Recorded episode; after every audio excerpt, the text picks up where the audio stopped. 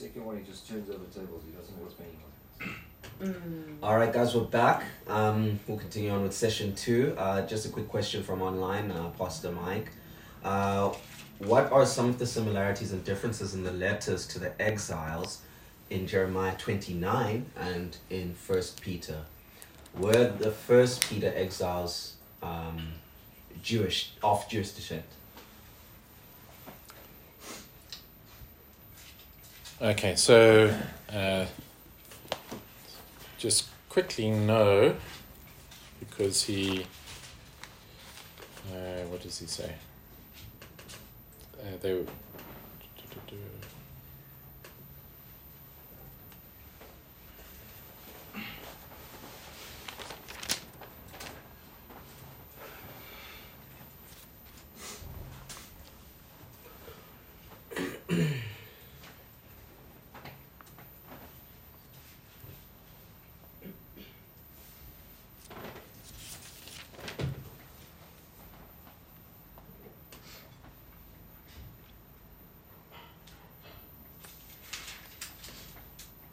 Verse 10 of chapter 2 says, Once you were not a people, but now you are God's people. Once you had not received mercy, but now you have received mercy. So you wouldn't say that of Jews, because they were a people. Um, they were God's people, they had received mercy. So you would say that of Gentiles. Okay, so Lamentations. um, Jewish and Christian tradition holds that Jeremiah is is the author of Lamentations, um, although uh, sort of recently, more recent, like sort of last hundred years or so, there has been that that has been challenged. Uh, it doesn't say that Jeremiah is the author, but um, I don't I don't it's one of those things where I think we can go with tradition. It's not a hill to die on because if, mm. if the Lord had wanted us to know who wrote it, He would have told us. But I think it fits with with Jeremiah as the weeping prophet because hmm. you can see in the very name that it's a lament. Mm. It's a cry of sorrow over what has happened. And what Lamentations is all about is is the fall of Jerusalem in 586. Okay, so I'll just put it up again so it's ingrained. And as someone who has witnessed the fall of Jerusalem, and Jerusalem is, uh, is is likened to, or Judah is likened to a dignified woman who has been taken and brutalized and raped um, and that's the image of um, the destruction that has come upon upon uh, Judah. But there is it's not as though it's just out of the blue. There's the acknowledgement that Judah has been incredibly sinful, um, as we saw in, in Jeremiah, their, their evil behavior. So the structure of the book is it, it, it's five chapters, and uh, four of the chapters. So put it this way.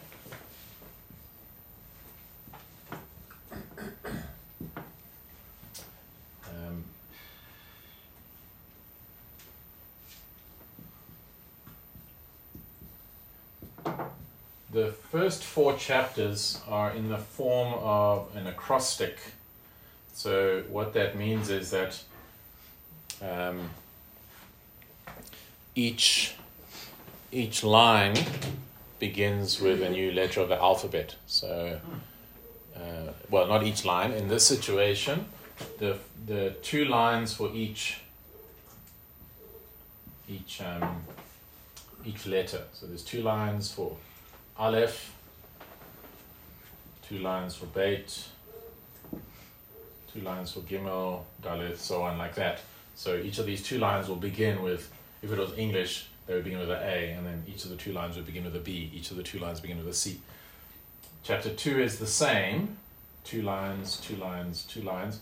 chapter 3, each stanza has three lines.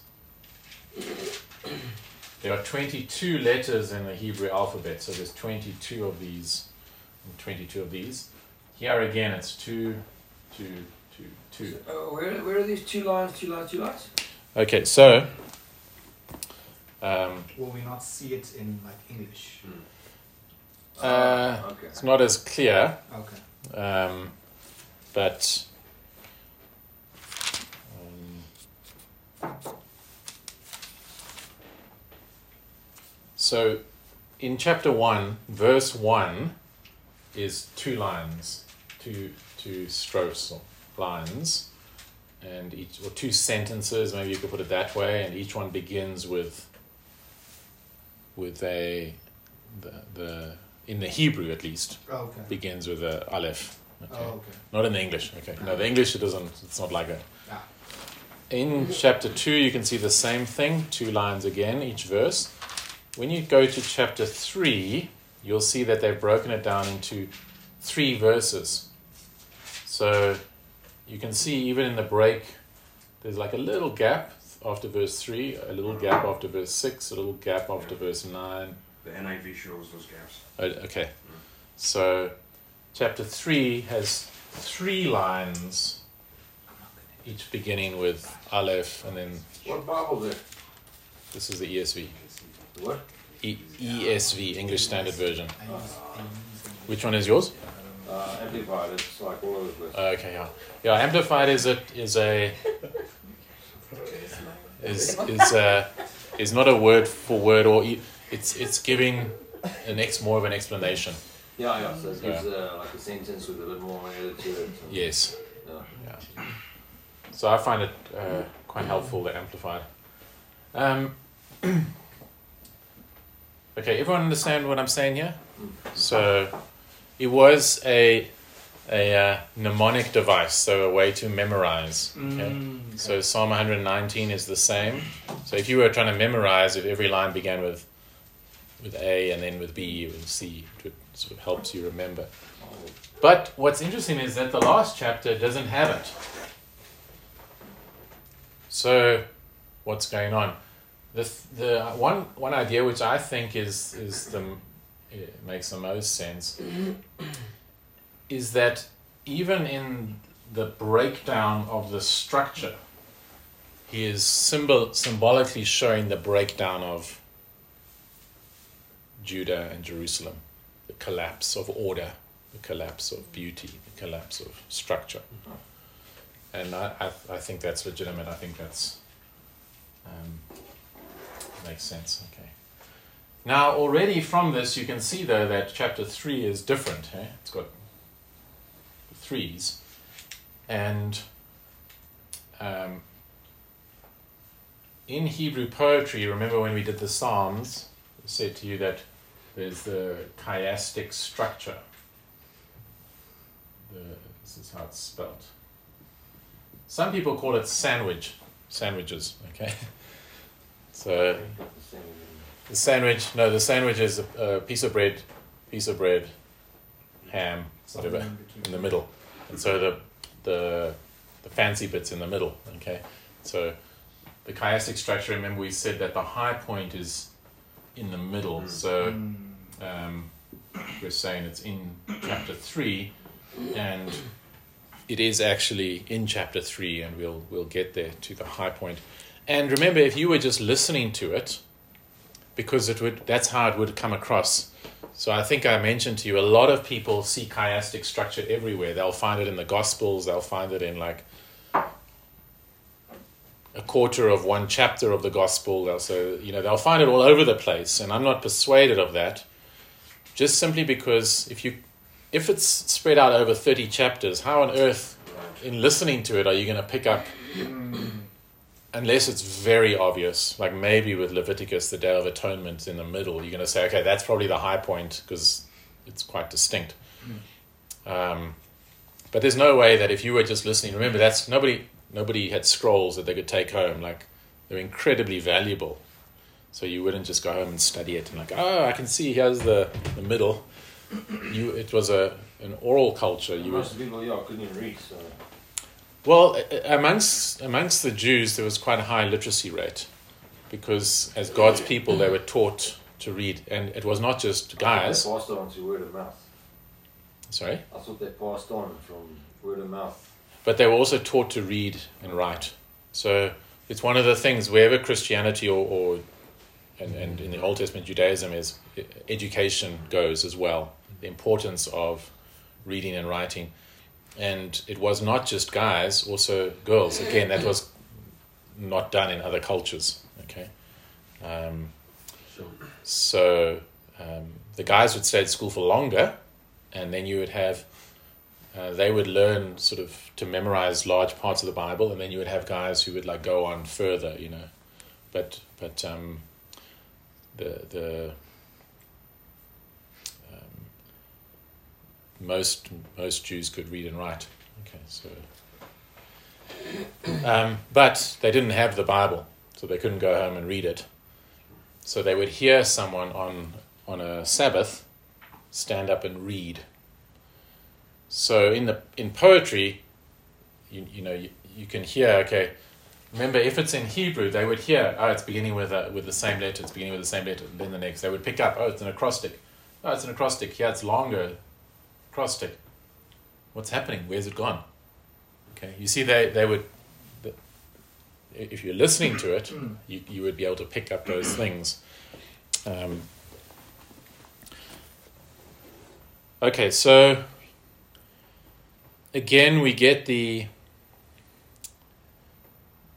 the the the pathos of the author. So let's say it's Jeremiah.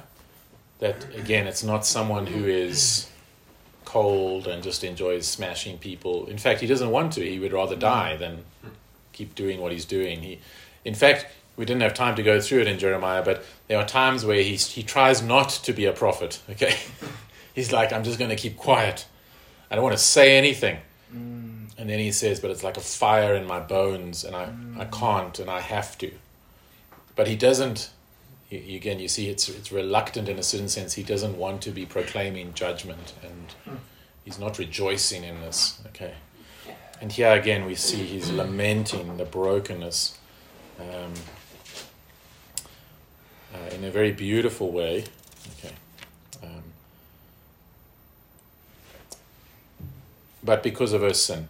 So look at chapter 1, verse 1. How lovely sits the city that was full of people. How like a widow has she become, she who was, a, who was great among the nations. She who was a princess among the provinces has become a slave. She weeps bitterly in the night with tears on her cheeks among all her lovers. She has none to comfort her. All her friends have dealt treacherously with her. They have become her enemies. And the Lord said he would do that. He said he would, in Jeremiah's prophecies, he said that I will strip you naked. I'll lift your skirt over your head so everyone can see your shame because of the way you've behaved. And all your lovers and all your friends will betray you and leave you because, of course, they're not true lovers, they're not true friends. Um, verse 8 Jerusalem sinned grievously, therefore she became filthy. All who honored her despise her, for they have seen her nakedness. She herself groans and turns her face away. Her uncleanness was in her skirts. She took no thought of her future. Therefore, her fall is terrible. She has no comforter. Um, yeah, she took no thought of her future or her end. And that's always the thing with sin, is that we it's instant gratification. Hey? We stop thinking of long term and the effects of sin and also of as God's people, the hope that we have, the new heaven and new earth, and our eternal home. Um,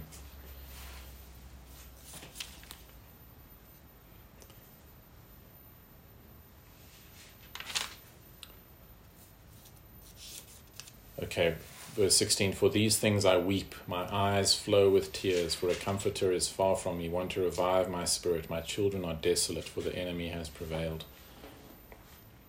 Zion stretches out her hands, but there is none to comfort her. Um, but there's the acknowledgement that the Lord is right. So, very important, there is acknowledgement of sin. Okay. This is not. This is not. Um, why has everything gone wrong and it's so unjust and so unfair. Yeah, this is not it's not that. It's it's brokenness over what has happened, but it's happened because God is righteous and we mm. have we have not been faithful to him. Verse 18 The Lord is in the right, for I have rebelled against his word. Okay, so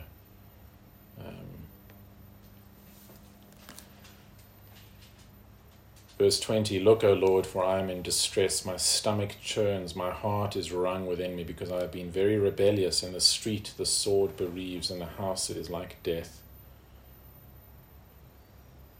They heard my groaning, yet there is none to comfort me. All my enemies have heard my trouble. They are glad that you have done it. You have brought the day you announced. Now let them be as I am.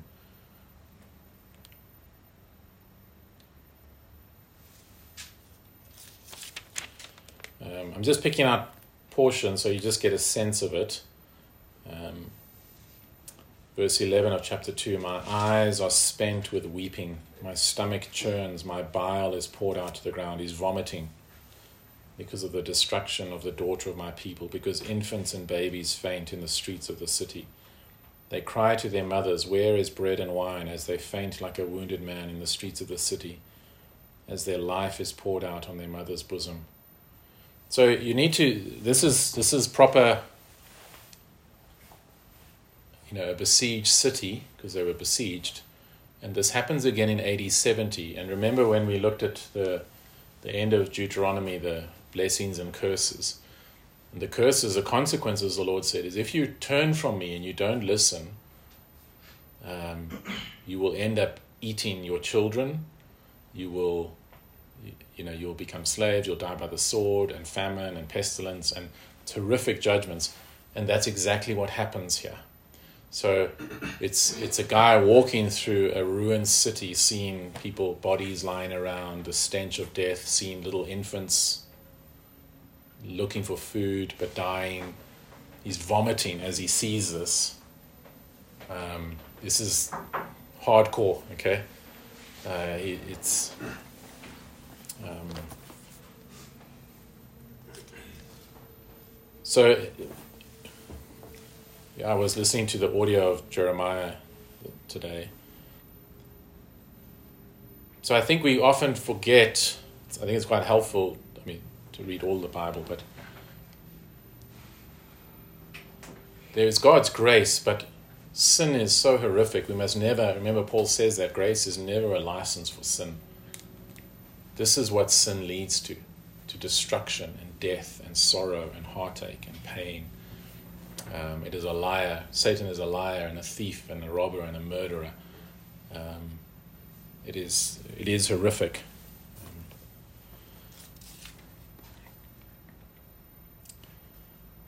Verse 20, he calls upon the Lord. He asks the Lord to look.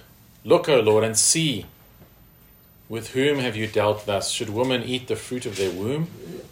The children of their tender care? Should priest and prophet be killed in the sanctuary of the Lord? In the dust of the streets lie the young and the old. My young women and my young men have fallen by the sword. You have killed them in the day of your anger, slaughtering without pity. You summoned us as if to a festival day. My terrors on every side, and on the day of the anger of the Lord, no one escaped or survived. Those whom I held and raised, my enemy destroyed. Chapter 3 now is a, a, an individual lament. It's really about him, what he's experiencing.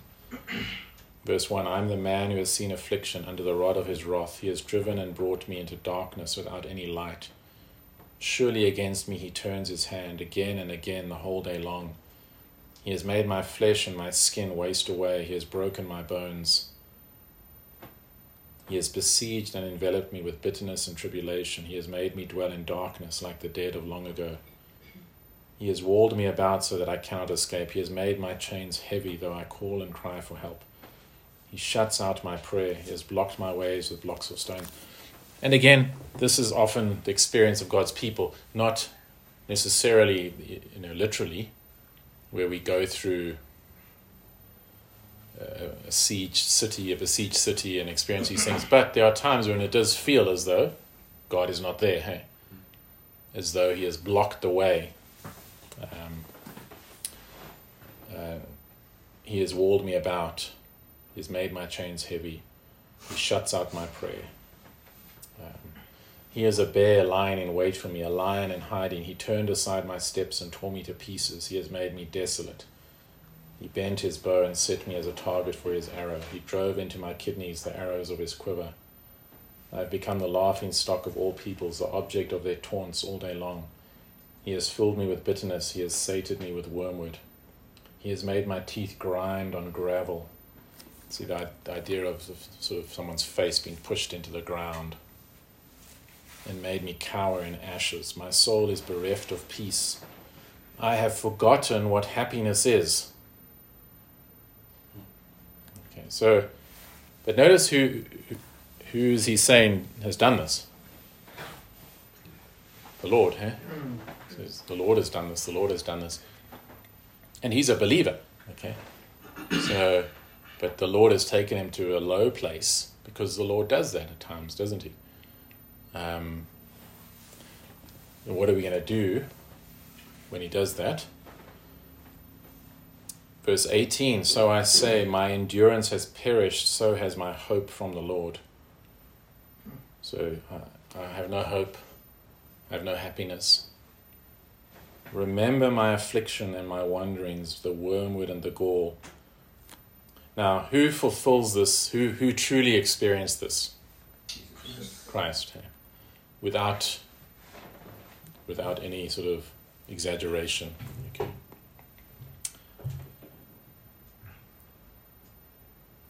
Now look at what he does in verse 21. And this is the this is really the high point. This is the chiastic. And if I were reading it out aloud, well I am actually, so you, you pick it up. Um, so we're in chapter three. Already we know there's a difference. In the Hebrew we would know because there's three three three lines. It's it's been he's saying, Lord, you've done this to me. I've, I have no happiness. I have no hope. And then, verse 21 But this I call to mind, and therefore I have hope. The steadfast love of the Lord never ceases, His mercies never come to an end. They are new every morning. Great is your faithfulness.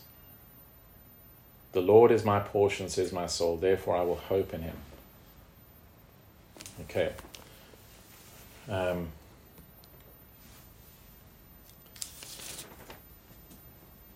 he carries on then, he, he does call for repentance. Um, verse 49 My eyes flow without ceasing, without respite. Verse 52 I've been hunted like a bird. Um, chapter 4, verse 1 How the gold has grown dim, how the pure gold is changed. The holy stones lie scattered at the head of every street, the precious stones of Zion. He goes back to the um, the pain and the suffering. But you could tell him, I mean, just in hearing that, you know this passage. But this I, I, I call to mind, and therefore I have hope. The steadfast love of the Lord never ceases. His mercies never come to an end. Down every morning, great is your faithfulness. Now, this is where is he where is he drawing that from? Do you remember? Those phrases. Sounds like. Yeah, the Psalms have this steadfast love of the Lord, his faithfulness. The way the uh, Psalm says that uh, when David cries out in uh, hopelessness, and then all of a sudden, in, um, in the Lord our hope, and He is my fortress, and He is my. Mm. So Yeah. So, So- it almost sounds like that. Definitely. Where does David get it from? Where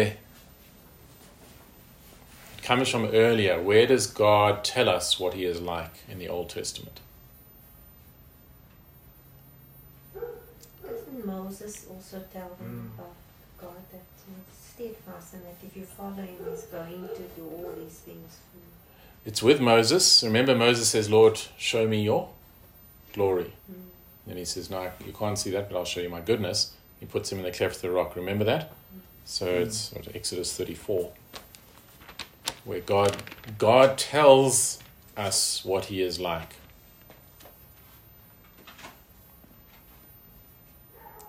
Chapter 34, verse 6. The Lord passed before him and proclaimed, The Lord, the Lord, a God merciful and gracious, slow to anger, and abounding in steadfast love and faithfulness, keeping steadfast love for thousands.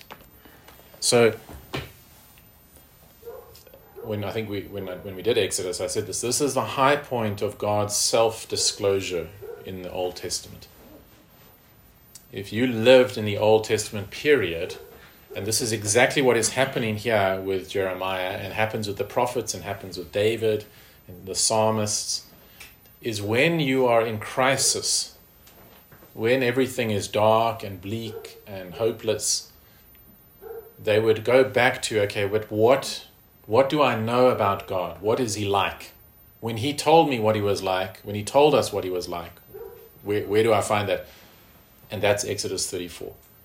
God says, This is the type of God that I am slow to anger, abounding in steadfast love, faithful, gracious.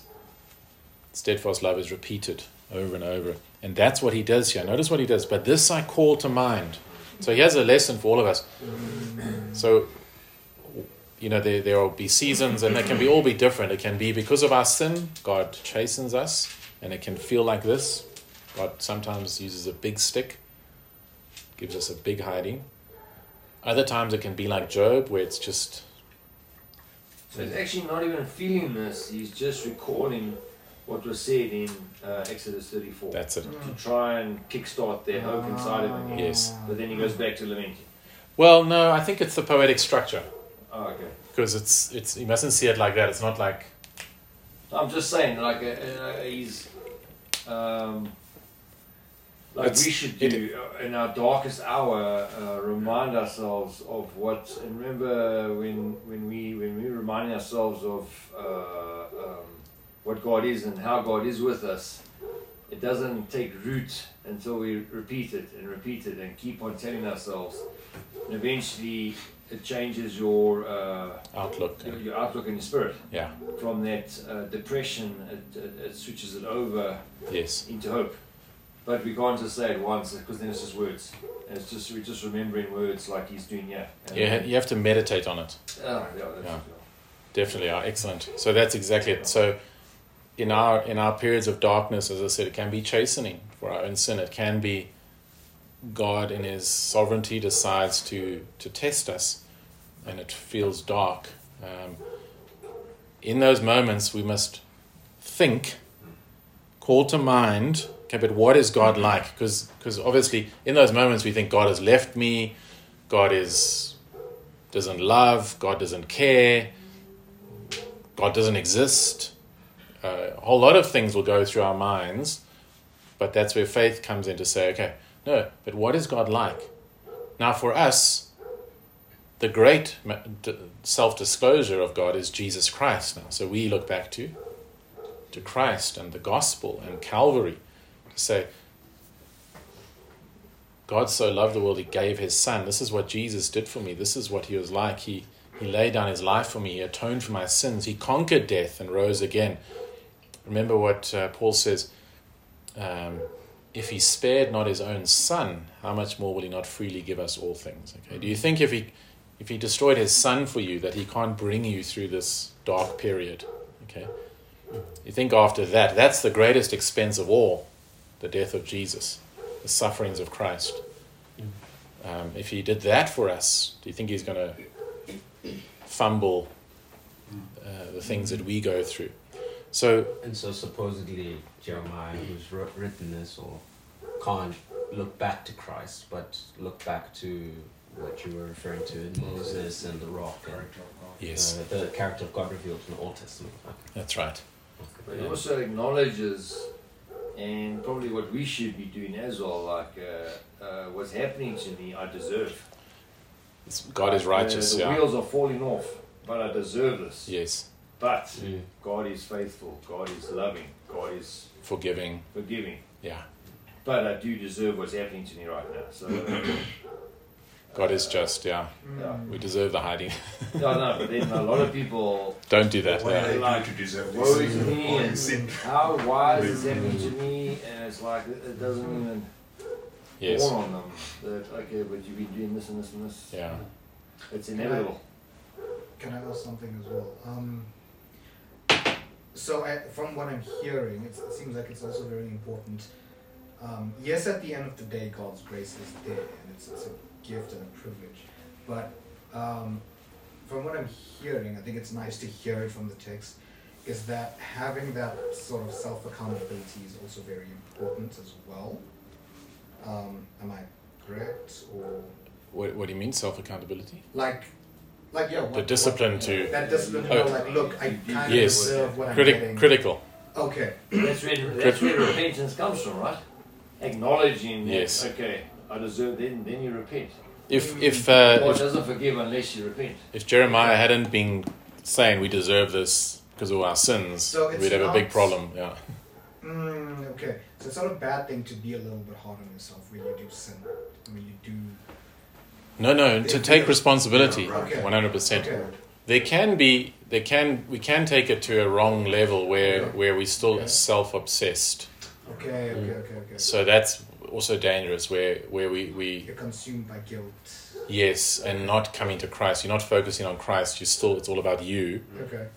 Um, and then there can also Okay, can also be a almost a, a weird form of pride. I can't believe I did that. You know, well, Ah, who do you okay, think you are? Like okay, you're you're a sinner. Okay. You know, if you say I can't believe I did that, well, I you don't know a lot about human nature. Then Yeah. uh, don't grieve that you did do it Mm. and repent and So, it's okay. So, so it's it's just finding that balance. So that self accountability is important.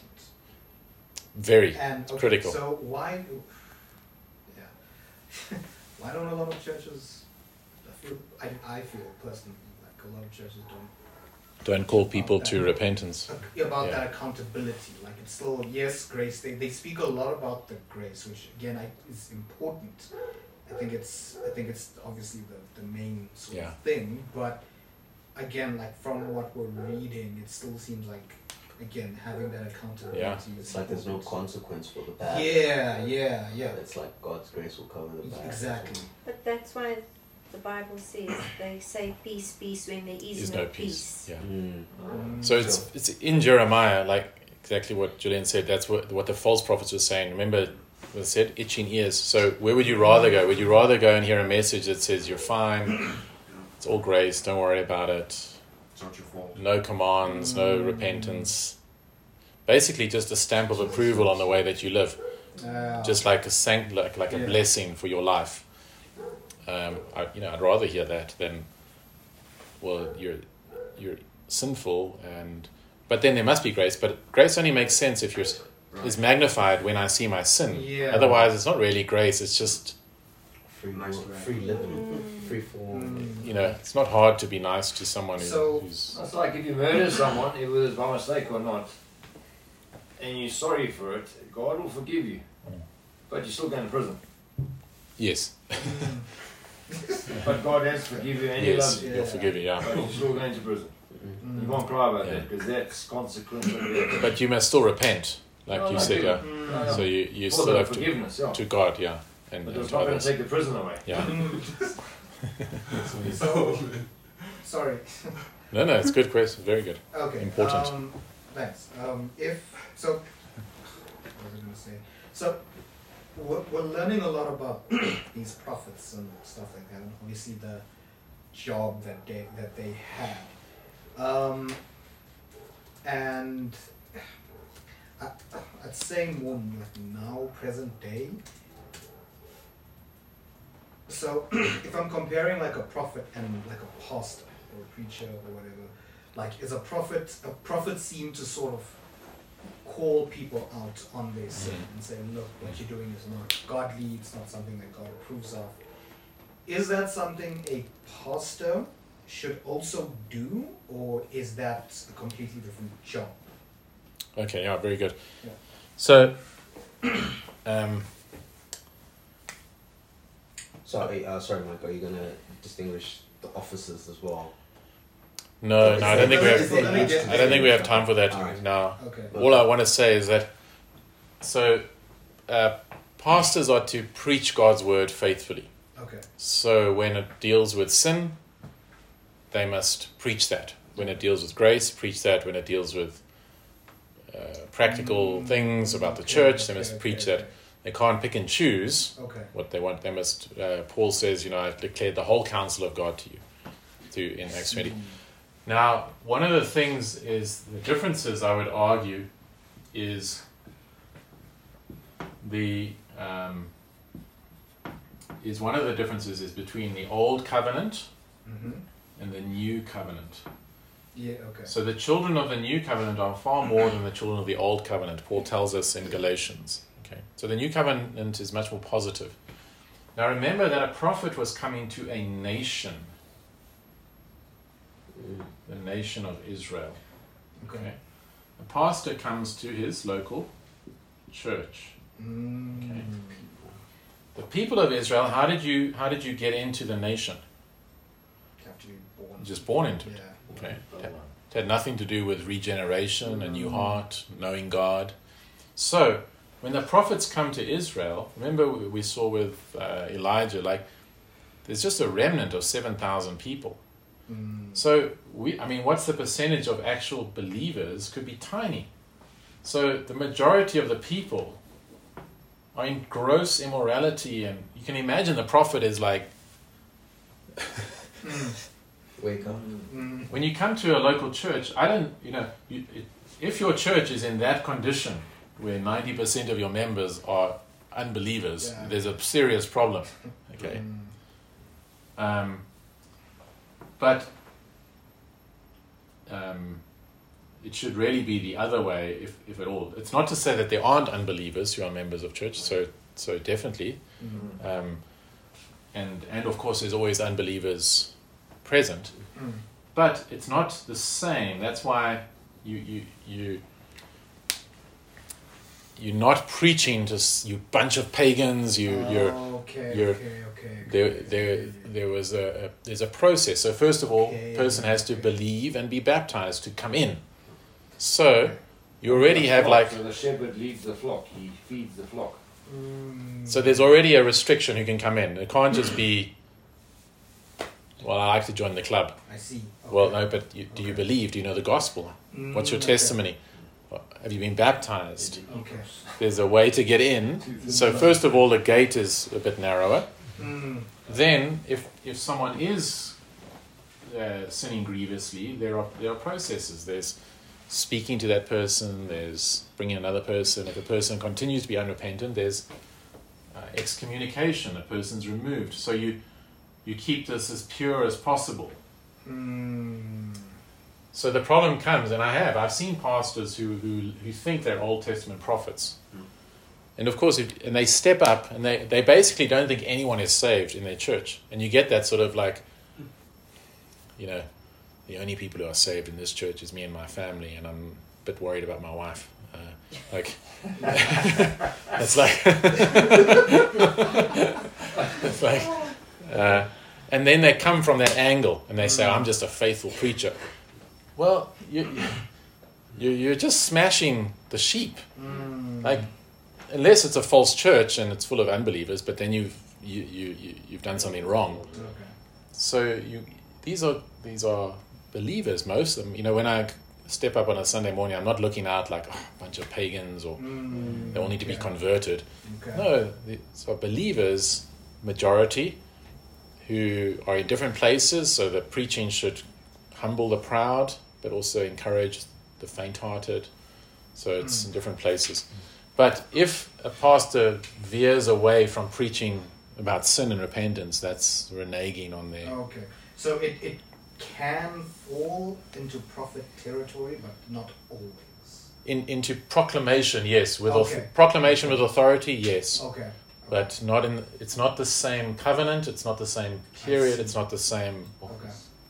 structure it is the new covenant which is much more positive uh, we we we it's we're not naive but Okay. we can be positive god is working god saves people and yeah and he, and he Mm. keeps his people and so if if we if we obey god's word that the congregation should be majority believers Mm. true believers Uh, question from online. yes All right. Uh, may I please ask if you'd describe this as rightful lamenting? Is it sinful in any way Uh, is it even right to lament in such a way? I'm reminded of Habakkuk, who was also lamenting. I do understand he acknowledges the Lord, uh, that the Lord is good, and his mercies never come to an end, but I'm asking more on the first parts of chapter 2 and 3, especially uh, chapter 2. Uh, yes, yes, it's one hundred percent uh, legitimate. This is this is God's inspired word, and this is the model from from Jeremiah. So, um, and I, and I understand where that's coming from because a lot of people when they uh, I, I forget who it was. I don't know if it was Michael W. Smith or who it was. One of the these Christian uh, songwriters in his church, he would always get his songs to be vetted by the elders, the pastors of the church. And he wrote a, a song, and the, the one elder was like, Sure, this is a bit heavy. You can't talk to God like this. And, the, and he said, I took this straight from the Psalms. Mm. Oops. You see, because God God is not like us. You know, we feel threatened and mm. we have self esteem issues. And if mm. someone questions us, we're like, how dare you question? But when you read the Psalms and when you read Lamentations, you read Job, you can see that God wants us to come to Him. And when we feel like that, to be honest, it's no use pretending. You can see it. You can see it. It's no use pretending like that you're not angry and upset and confused and what's going on. Sorry. Um, the, I'm nearly finished. Oh, no, it's fine. Um, he can see it, so be honest with him and bring the, the, your complaints to him, your petitions to him, and pour out your heart to him and say, Lord, I don't know why you're doing this. Where are you? What's going on? Um, and and and then as you do that, that's actually an act of faith because you're talking to him. Um, remember with Job, Job is okay in the beginning, but he keeps on demanding to be heard. Okay, and Job pushes it too far. So there does come a time when, yeah, okay, that's enough. Okay. You need to trust me on this. So, but uh, yeah, good question. So it is right. Yeah, bringing bringing these things to the Lord. The Lord, this is what you've done. Um, please arise. The Psalms will often say, "Arise, Lord, show yourself strong, Mm. work, do." Okay, okay. I see our time is up, but um, I think this is a great example. In those moments, call to mind, remember the truths about God and who He is, and His character and His promises, and then allow that to remember. You can't change your emotions. You can only change what you think about and your actions. Okay, so here he's changing what he thinks about. Uh, Starting sorry, to, say that again. You can't. You can't change. you can't just change your emotions. You can't just say, "I'm going to be happy today." No. It's not a switch. Yeah, it's not a switch. But you can change what you fill your mind with, Mm. and you can change what you do, your actions, and then so you can act different to what your emotion is feeling. yes, and you can think different to the lies of of the devil and. Um, Yeah. Can I, can I just ask something? So, with the whole grace and sin thing, uh, the more you realize your sin, and you see how gracious He's been, yes. that can be very depressing. I'm just speaking for myself. Not. And there are moments when I doubt my salvation in the sense that how am I ever going to get there to heaven? When when a- when you then think of the the Heaven through his blood. Psalms, it's like David is so confident after all his sin. And sometimes when I read the Mm. Psalms, it's like I'm, I'm saying to myself, no, that's wrong. You can't be so full of yourself, yeah you know. But yet, it, it, the other part of me will say, but that is the point that God wants me at, you know. yes And I just sometimes wonder in, in my walk with Him, am I ever just going to know for certain that I will see His face, you know? I don't know. Yeah, definitely. So it's what we call assurance of salvation. Um, so God's people throughout history have battled with that assurance of salvation. Um, so what we what the confessions say is that assurance of salvation is not of the essence of salvation. So you are not saved by your assurance of salvation. Does that make sense? Mm. God is not saying you better know that you're saved, otherwise you're not saved. That's not how it works. Okay? Assurance is not what saves you. Because there are people who think they're wonderfully saved and they're going to hell. There's people who are totally deceived. Like they they um so um assurance I would say is something of a gift Mm. uh, at times.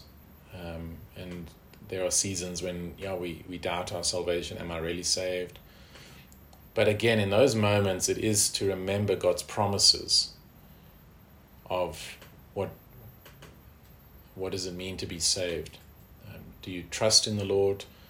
John gives sort of some tests. Are you fighting sin? Do you care for God's people? Um, and so those are there too because in, in 1 john which we'll look at the the um, false teachers were causing people to doubt their salvation. Um, and so he, he gives those certain tests. If a person is not fighting sin and is just living in sin they shouldn't have assurance of salvation. Uh, you know you shouldn't have assurance when you're living like the devil. But if if I'm fighting sin, I fall, but I'm I'm fighting. I don't want this. I keep. I'm looking for help. I'm Mm.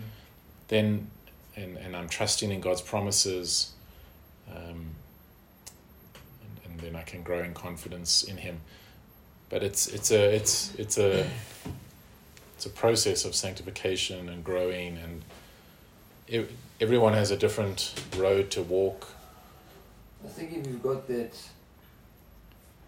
that battle inside yourself with the stuff you're doing.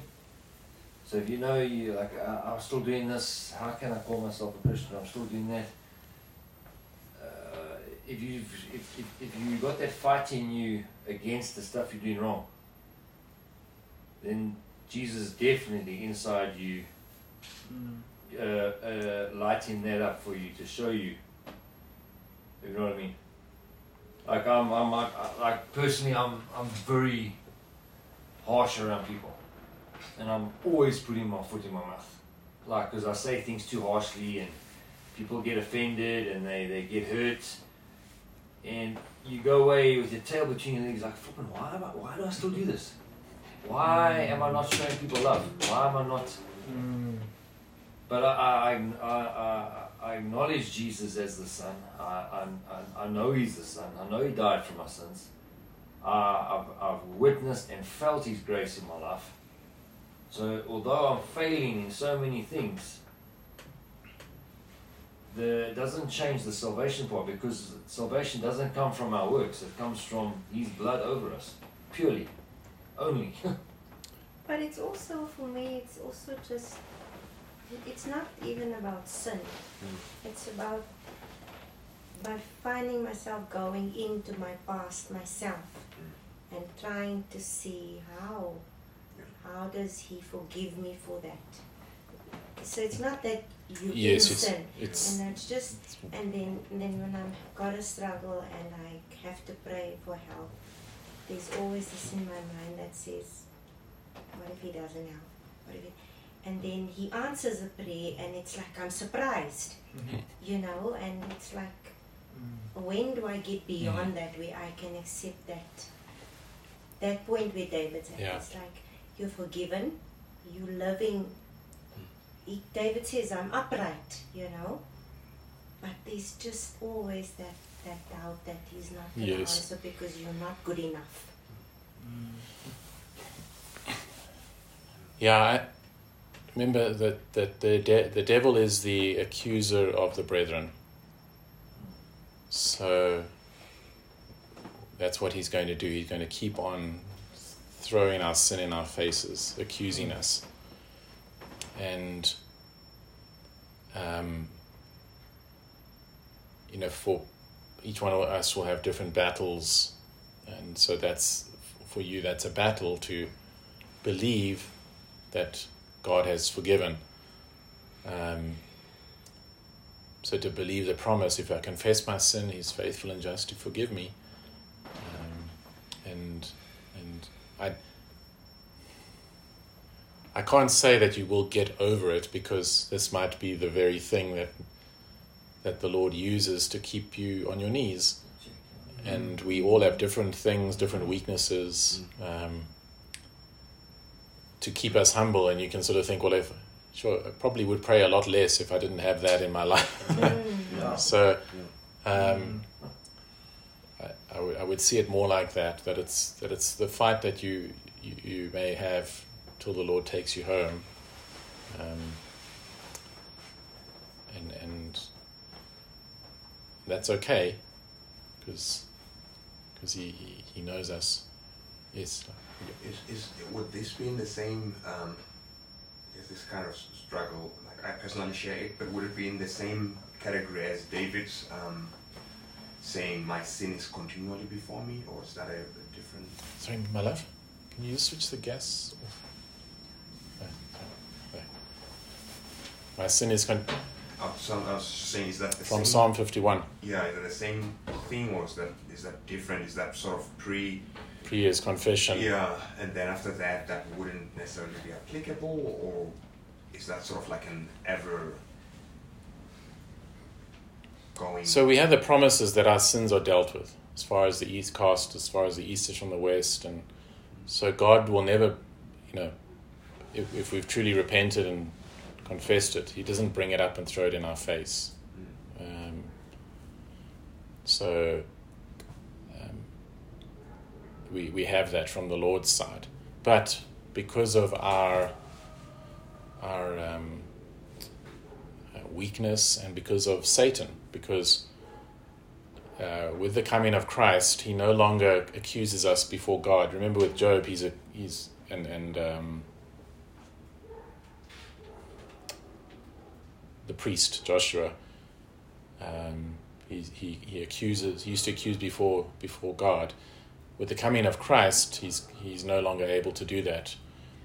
Um, but he comes to us now and he accuses us.